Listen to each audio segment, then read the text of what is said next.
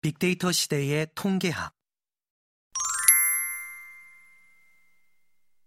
도입부에서도 이야기했듯 통계학 및 연구 방법론은 데이터 과학에서 가장 오래된 분야이며 다른 분야에도 큰 영향을 미쳤다.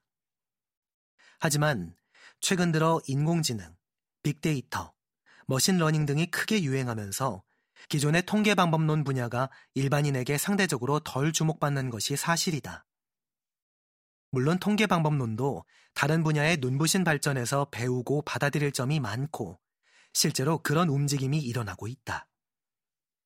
예를 들어 심리학의 경우 마음이 아픈 사람을 연구하는 임상 심리학 분야에서 알코올 중독 등 문제 행동을 예측하기 위해 최신 machine learning 방법을 사용하기도 한다.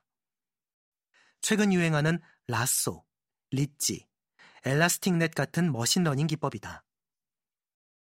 이 기법들은 과거에는 심리학에서 크게 주목하지 않았는데 최근 그 유용성을 깨닫고 필요한 분야에서 적극적으로 도입하는 중이다. 빅데이터 분석 기법, R이나 Python 등 새로운 데이터 분석 도구, 네트워크 분석 및 감성 분석 등도 최근 심리학뿐 아니라 각종 과학 분야에서 활발하게 사용하고 있다. 그러나 통계학과 양적 연구 방법론의 주된 철학, 즉 불확실성을 계량하고 이를 의사결정에 반영해야 한다는 관점은 빅데이터 시대에도 여전히 유용하다. 예를 들어 machine learning 분야에서 사용하는 데이터도 결국은 어딘가에서 온 표본이다. 전부가 아니라는 뜻이다. 이것은 데이터가 무수히 많은 빅데이터 시대에도 참이다. 기업은 왜 데이터를 분석하여 앞으로의 의사결정에 참고하려 할까? 앞으로도 데이터를 수집하고 그 데이터에 내재된 패턴이 어느 정도는 지속되리라 판단하기 때문이 아닐까? 이런 이유로 우리가 가진 자료, 즉, 표본이 대표성을 갖는지 판단하는 일은 매우 중요하며 이는 빅데이터, machine learning, 인공지능 시대에도 여전히 참이다. 자료가 아무리 많아도 자료 수집 과정 자체가 편향되어 있으면 표본은 전체를 대표하지 못한다. 예를 들어 선거에서 한국 유권자 중 절반만 투표해도 표는 수천만에 이른다. 만약 유권자 중 소득 하위 20%를 투표에서 배제한다면 어떨까?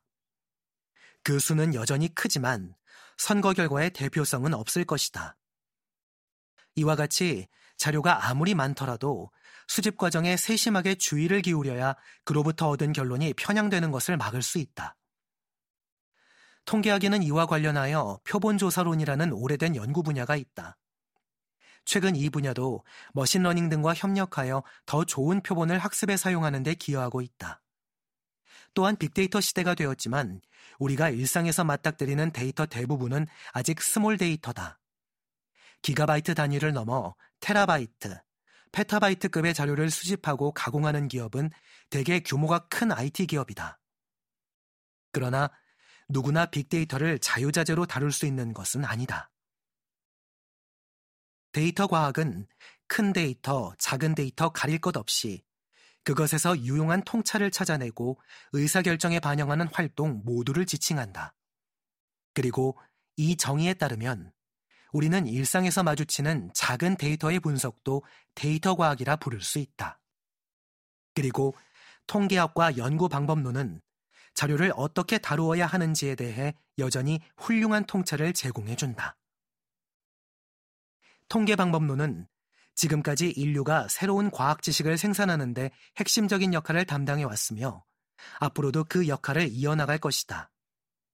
그리고 데이터 과학의 시대를 맞아 새로이 떠오르는 다른 분야와 협력하여 발전하는 미래가 유망한 분야라 할 수 있다. 통계학적 사고는 사회 구성원이 각종 사회 문제를 합리적으로 사고할 수 있게 도와주기도 한다. 현실적인 면에서도 통계방법론 종사자의 대우는 전반적으로 훌륭한 편이며 일과 삶의 균형도 최상급이다. 데이터 과학에 관심 있는 사람은 꼭 거쳐야 하는 기초 과목이기도 하다. 게다가 그 자체로 매우 재미있는 분야다. 아직까지 관심이 없었다면 관련 교양서를 통해 입문해 보는 것도 나쁘지 않다. 아마 그런 생각이 있기에 이 책을 집어들었겠지만 말이다.